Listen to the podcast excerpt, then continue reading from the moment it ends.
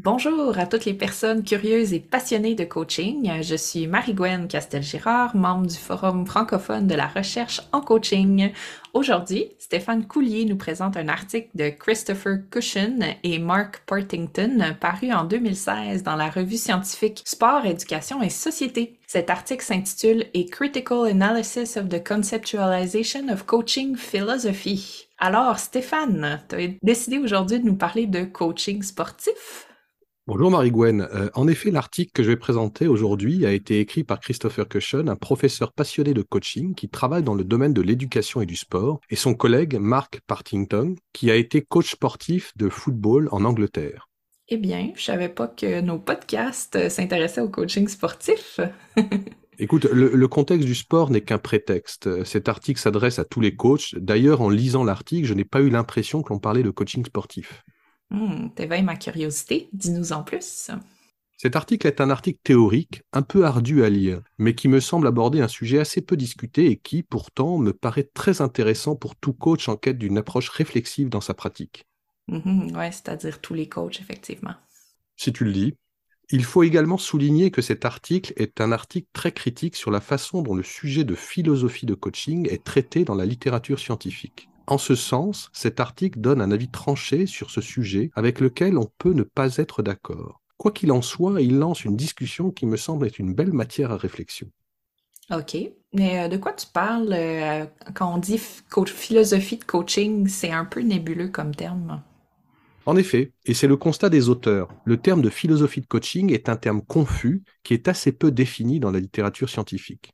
Stéphane, tu me tends une perche. Si je te demandais quelle est ta philosophie de coaching, euh, qu'est-ce que tu me répondrais? Euh, tu me prends un peu à froid là, j'aurais besoin d'y réfléchir sûrement. Mais je te dirai des choses autour de ma conviction profonde que l'homme a les ressources pour se développer, qu'il est son meilleur allié pour se faire et que le coaching n'est qu'un moyen pour l'aider dans sa quête d'épanouissement et de développement. Le coaching comme vecteur de réalisation de son plein potentiel.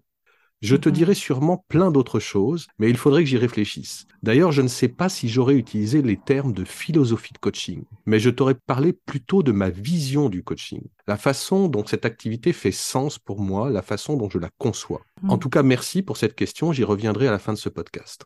Hmm, intéressant, je te laisse continuer ton exposé. Pour les auteurs, la philosophie de coaching d'un praticien coach est centrale pour comprendre comment il va se comporter en tant que coach. Mais pour une activité telle que le coaching, essentiellement basée sur la pratique et l'expérience, est-il vraiment nécessaire d'avoir une philosophie de coaching pour être un bon coach? Un coach a-t-il besoin de donner une explication théorique à sa pratique pour être efficace? Ces questions peuvent paraître un peu théoriques et intéressent sûrement davantage les chercheurs sur le coaching que les praticiens coachs. D'ailleurs, je ne suis pas sûr que les coachs praticiens se posent la question tous les jours quelle est ma philosophie de coaching? Je ne pense pas mhm. non plus que nos clients nous poseraient cette question. Éventuellement, ils nous demandent notre approche de coaching, la méthode que nous utilisons. Mhm, en effet. Mais si on revient au terme philosophie de coaching, comment les auteurs expliquent euh, le concept? C'est tout l'objet de leur article, critiquer la façon dont ce concept est abordé dans la littérature sur le coaching et en proposer une autre lecture. Tout d'abord, les auteurs reviennent sur le concept de philosophie qu'ils abordent autour de trois dimensions la dimension ontologique, qui concerne un questionnement métaphysique sur la nature de la réalité, une dimension épistémologique, qui s'intéresse à la nature du savoir, enfin une dimension axiologique, qui concerne les valeurs. Une philosophie de coaching peut donc être complexe et composée de multiples dimensions. Or, Cushon et Partington constatent que le terme de philosophie de coaching est peu défini dans la littérature qui aborde ce concept. Il semble se référer à la façon dont un coaching devrait se réaliser. Cette philosophie de coaching est alors souvent présentée comme résultant de valeurs et de croyances d'un coach plus ou moins conscientisées. Ainsi, pour les auteurs, la philosophie de coaching ne serait qu'une idéologie que chaque coach défend et présente comme si elle allait de soi et était universelle. En aucun cas, ce n'est donc une philosophie qui tendrait à présenter une dimension ontologique, épistémologique et axiologique du coaching dans un ensemble cohérent et partagé. Mm-hmm. Oui, je retiens surtout de ce que tu viens de nous partager, la notion de valeur et de croyance d'un coach. Oui, les auteurs font le constat que ces notions de valeur et de croyance d'un coach sont à la base de ce que l'on appellerait une philosophie de coaching. Or, selon Cushon et Partington, ce sujet de valeur et de croyance sont peu abordés dans la littérature et sont peu enseignés dans les formations en coaching. C'est intéressant. Et est-ce que les auteurs donnent une explication à ce constat? Tout d'abord, il laisse entendre que les valeurs et les croyances sont des sujets complexes à comprendre et à identifier pour un individu. D'ailleurs, si je te demandais de me dire quelles sont tes valeurs et tes croyances, je suis persuadé que tu serais dans le trouble. en effet. Mais surtout, les auteurs suggèrent une autre explication, notamment pour expliquer l'absence de ces sujets dans les écoles de formation. Ils insinuent que si l'on accepte la nature arbitraire des valeurs et des croyances de chaque coach, les fondements même d'une formation défendant une approche, une façon de voir, qui ancienne ce que doit être le coaching et ce qu'il est, perdraient de son sens. Mm-hmm. ils vont loin. Bon, c'est vrai que c'est peut-être un peu moi qui ai extrapolé leur pensée là. Autre chose? Oui, sur le sujet des valeurs, je conseillerais à nos auditeurs d'aller explorer ce sujet car l'on manque parfois de vocabulaire et de connaissances sur le concept de valeur, alors que ce thème des valeurs me semble très important pour mieux se connaître et également pour mieux comprendre la vision du monde de nos clients. À cet effet, j'invite les auditeurs à consulter les travaux sur les valeurs de Schwartz et ses collègues, et notamment son article Refining the Theory of Basic Individual Values, paru en 2012, qui présente un modèle de 19 valeurs fondamentales. Il existe d'ailleurs des tests gratuits sur le net pour identifier ses propres valeurs. Donc, si je résume, une philosophie de coaching serait guidée par les valeurs et les croyances du coach et serait à l'origine de ses actions puis de ses comportements. Oui, c'est en quelque sorte ce qui ressort de la littérature sur le sujet. Donc, si on veut aller jusqu'au bout de ce raisonnement-là, est-ce qu'il y aurait autant de philosophie de coaching que de coach? Oui, en théorie. OK. Revenons sur les notions de croyance et de valeur. Ce serait quoi la différence que tu ferais entre ces deux concepts-là? Justement, les auteurs soulignent, et cela participe à une certaine confusion, que la littérature propose des définitions variées. Je retiendrai les propositions données par Burton et Radicki, qui définissent les valeurs comme ce que nous tenons comme important dans nos vies, alors que les croyances seraient ce qui oriente notre façon d'interpréter nos expériences de vie. Peux-tu illustrer ceci pour que ce soit plus clair? Imagine qu'une de mes valeurs soit le travail. Une croyance associée à cette valeur pourrait être que je considère une personne ne travaillant pas suffisamment selon mes standards élevés comme feignante. Merci, c'est plus clair. Je te laisse continuer. Le lien entre les valeurs et les croyances a d'ailleurs été étudié par plusieurs auteurs. Certains considèrent que les valeurs déterminent les croyances, alors que d'autres auteurs considèrent que les valeurs et les croyances fonctionnent de façon indépendante et qu'elles répondent à une organisation hiérarchique d'importance, avec tout, tout en haut de cette hiérarchie les valeurs personnelles. Pour conclure sur ce point, je veux souligner le travail de Jenkins, publié en 2010, que j'ai trouvé intéressant. Il parle de système de valeurs humaines. Pour lui, ce système s'articule autour de trois types de croyances. Des croyances existentielles ou descriptives, qui fait la séparation entre le vrai et le faux. Des croyances évaluatives, qui jugent entre le bien et le mal. Et enfin des croyances prescriptives, qui fait la distinction entre ce qui est désirable et ce qui est indésirable. Ainsi, Jenkins considère qu'une philosophie de coaching serait un système de valeurs construit à partir de ces trois types de croyances. Mais si on veut en revenir à Cushion et Partington, ben, en fait, il critique cette façon de voir les choses et les recherches qui sont faites sur le sujet. Mais encore? Il considère que l'attention des recherches est davantage portée sur les composantes d'une philosophie de coaching que sur le concept lui-même. Mm-hmm. Une querelle de chercheurs? Si tu veux, mais il critique également les biais des différents chercheurs qui prennent en compte leur propre vision du monde quand ils abordent le sujet de philosophie de coaching sans en faire état. Ils mhm. partent de croyances dans leurs études sans mentionner les leurs. Cushon et Partington se questionnent aussi sur l'aspect théorique de telles recherches. Les participants en recherche sont-ils conscients de leurs valeurs et de leurs croyances?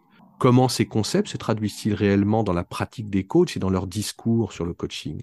Autant de thèmes qui ne sont pas vraiment abordés dans la littérature. En fait, Cushon et Partington désapprouvent cette vision très descriptive de la recherche sur le concept de philosophie de coaching sans réelle analyse critique. Cela conduit à accepter des pseudo-philosophies de coaching individualisées et liées aux préférences personnelles de chaque coach sans réellement s'intéresser à la production de ces pseudo-philosophies, que les auteurs appellent plutôt des idéologies, des façons déformées de voir le monde, qui proposent une version particulière de ce qu'est le coaching. En d'autres termes, il reproche à la littérature d'éluder ou de ne pas s'intéresser à la place importante du contexte social et culturel dans la construction des philosophies des coachs. Comme si cette fission psychologique et individualiste considérait que le vrai soi d'un coach pouvait exister indépendamment de son environnement social et culturel. Une philosophie de coaching serait alors un système de représentation par lequel un coach exprimerait sa façon d'évaluer et d'appréhender la réalité une sorte d'idéologie qui façonnerait son discours et sa pratique de coach.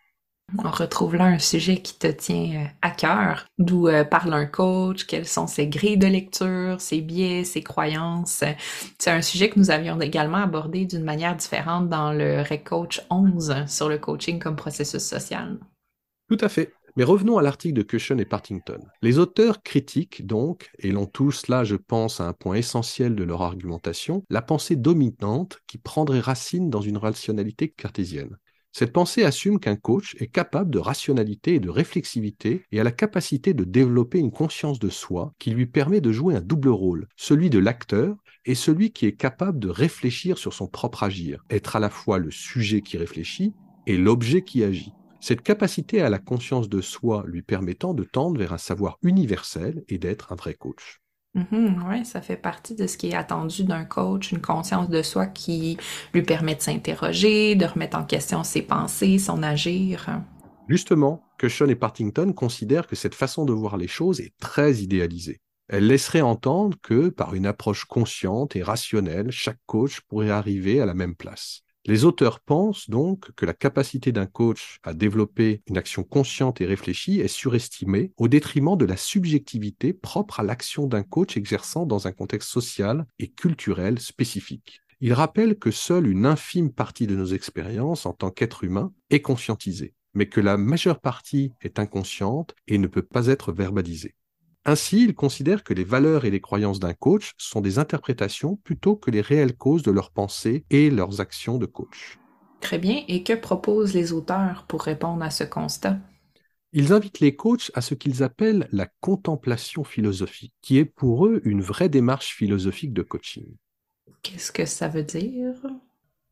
Une façon pour un coach de déconstruire ce qu'il pense et de comprendre les conditions sociales qui guident ses actions et son positionnement de coach un encouragement à interpréter son expérience de coach différemment et d'en voir les limites. Cushion et Partington proposent donc au coach de passer d'un développement personnel additif par l'accumulation de savoir à un mode de développement transformatif en déconstruisant ses certitudes, ses habitudes et ses avoirs acquis.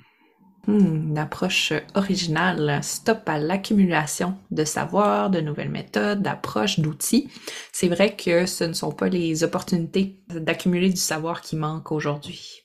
Oui, et une approche de contemplation philosophique permet de mettre en lumière l'implicite dans nos actions de coach et ainsi de parcourir les trois dimensions associées à une approche philosophique telle que décrite au début de ce podcast. La dimension métaphysique, la dimension épistémologique et enfin la dimension axiologique. En quelque sorte, cette contemplation philosophique doit nous aider à établir un rationnel à nos actions de coach, à donner du sens à notre agir. Merci Stéphane pour cette présentation de cet article théorique. Que retiens-tu? Plusieurs choses au-delà du fait que les auteurs ont une vision très clivante avec laquelle on pourra être d'accord ou non. Je ne veux pas revenir sur leur vision et sur la pertinence à mes yeux de celle-ci, mais je souhaite plutôt m'attarder sur trois points qui ont éveillé ma curiosité et qui ont alimenté ma réflexion de praticien. Le premier point concerne le rôle de nos valeurs et de nos croyances et la distinction entre ces deux concepts. Je partage la position de Burton et Radicki, qui considèrent que les croyances découlent souvent de nos valeurs. Pour reprendre l'exemple que je te partageais euh, en début de podcast, le fait que je valorise le travail génère plusieurs de mes croyances. Par exemple, le travail, c'est bon pour la santé. Travailler beaucoup est une qualité. Partir à la retraite, c'est comme une petite mort. Faire la distinction entre mes valeurs, qui sont le fruit de mon éducation, du contexte social et culturel dans lequel j'évolue, et mes croyances est pour moi une vraie source de réflexion. En effet, s'il est probable que changer mes valeurs devra faire l'objet d'un long travail, si tant est qu'il soit possible, faire évoluer mes croyances me semble plus réaliste et faisable. Oui, on pourrait également dire que tes croyances sur le travail t'ont été inculquées par ton éducation, par l'environnement socioculturel dans lequel tu as grandi, et que ce faisant, ben, ces croyances ont été façonnées par tes valeurs. C'est une autre façon de voir les choses, en effet. Quoi qu'il en soit, croyances et valeurs me semblent être intimement liées dans un système dynamique qui s'auto-alimente. De là à savoir quelle est la poule et quel est l'œuf, je m'éloigne donc des auteurs qui considèrent que ces deux concepts sont indépendants. Merci Stéphane. Est-ce qu'il y a d'autres éléments que tu retiens de cet article? Tu le sais, Marie-Gwen, je valorise beaucoup une approche réflexive dans notre activité de coach. Or, cet article va dans cette direction en mettant en garde contre le discours convenu sur le coaching, une vision normative de ce que devrait être le coaching, une idéologie construite autour de valeurs et de prêt-à-penser décontextualisées qui ne prendrait pas en compte la spécificité de l'environnement dans lequel s'effectue le coaching et la singularité du coach, ses valeurs et ses croyances. Donc, j'ai vraiment apprécié cette mise en garde. Oui, de s'éloigner de l'effet dogmatique. Très intéressant. Puis tu disais un troisième point que tu retiens? C'est en lien avec le point précédent. Je trouve que cet article, d'une façon que je trouve parfois un peu radicale, invite à l'humilité. Une valeur qui m'importe vraiment lorsqu'on aborde le coaching. L'humilité de remettre ses croyances en cause et de faire l'effort de la réflexibilité permanente face à une activité, le coaching, sur laquelle nous avons encore beaucoup à apprendre. L'humilité de creuser et de déconstruire nos certitudes et nos savoirs plutôt que d'accumuler des connaissances de façon boulimique. L'humilité enfin de comprendre que nous sommes pétris de biais et d'idéologies qui, qu'on le veuille ou non, impactent notre identité de coach et la façon dont nous exerçons notre activité de coach. Merci Stéphane pour ce podcast euh, étonnant qui, euh, je suis certaine, aura donné matière à réflexion euh, à nos coachs. Pour les auditeurs qui veulent se référer directement au texte présenté aujourd'hui, vous trouvez la référence complète dans la description du podcast. À bientôt pour nos rendez-vous mensuels.